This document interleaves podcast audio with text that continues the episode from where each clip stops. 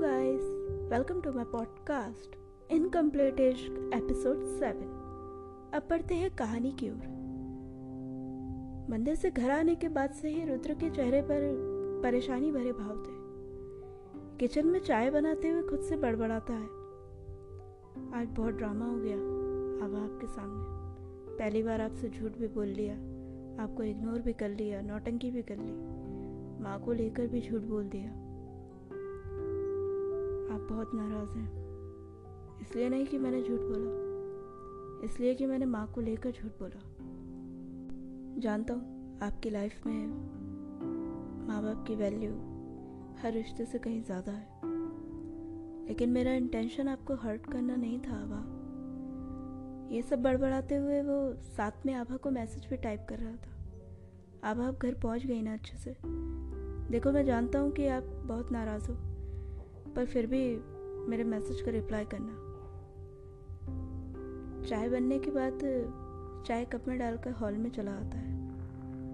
चाय पीते हुए बार बार फ़ोन को देख ही रहा था कि अब आभा का मैसेज आया। आभा ने भी मैसेज देख लिया था, पर अभी तक कोई रिप्लाई नहीं किया था।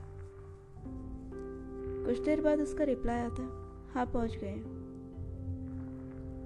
उसका मैसेज पढ़ते हुए, चलो, इतनी नाराज़गी के बाद भी कम से कम आपने रिप्लाई तो किया। थैंक यू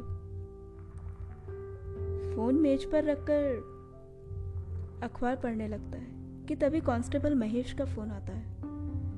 कांस्टेबल महेश, धीमी आवाज़ में हेलो सर मैं और पंकज कल से आबा मैडम के घर के बाहर पहरा दे रहे हैं। और हमारे अलावा ना, एक नकाब पोश आदमी भी मैडम के घर से कुछ दूरी पर बैठा है। पहले हमें लगा कि कोई भिकारी विकारी है पर उसके पास फ़ोन और ब्लूटूथ देखकर हमें कुछ गड़बड़ लग रही है।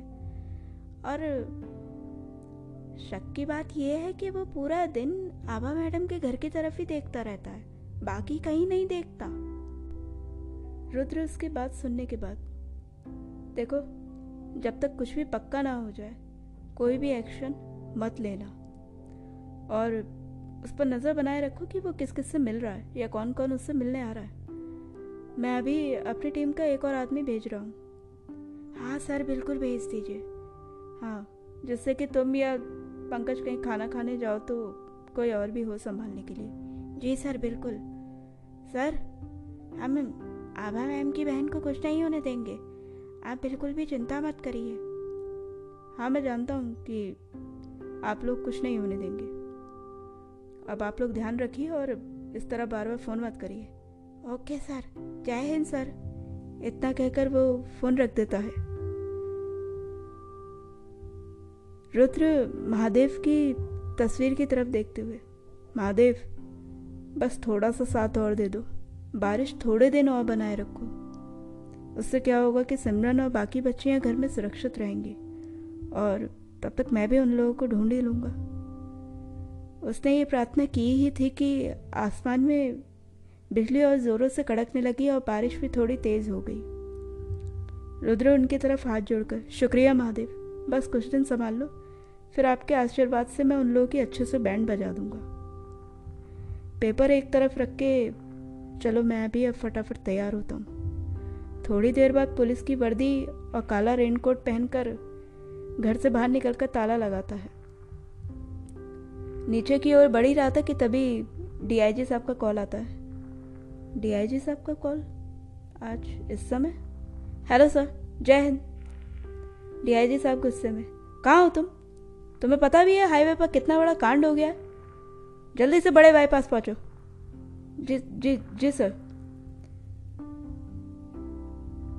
जल्दी जल्दी भागता हुआ पार्किंग में आता है और जो जीप लेकर निकल जाता है।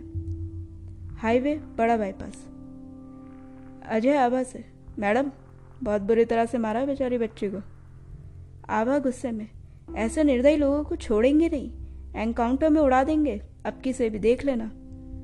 हाँ मैम, मुझे आपसे उम्मीद है कि आप यही करोगी। साथ ही मुझे आप पर गर्व भी है मैम।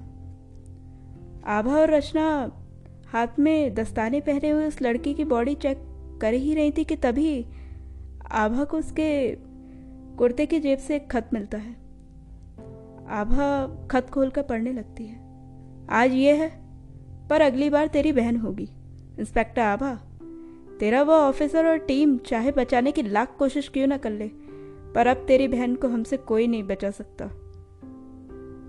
खत पढ़ने के कुछ देर तक तो आभा बिल्कुल सुन्न खड़ी रही। रचना को उस लड़की के बॉडी पर एक टैटू दिखाई देता है, जिसे दिखाने के लिए वो आभा के पास आती है।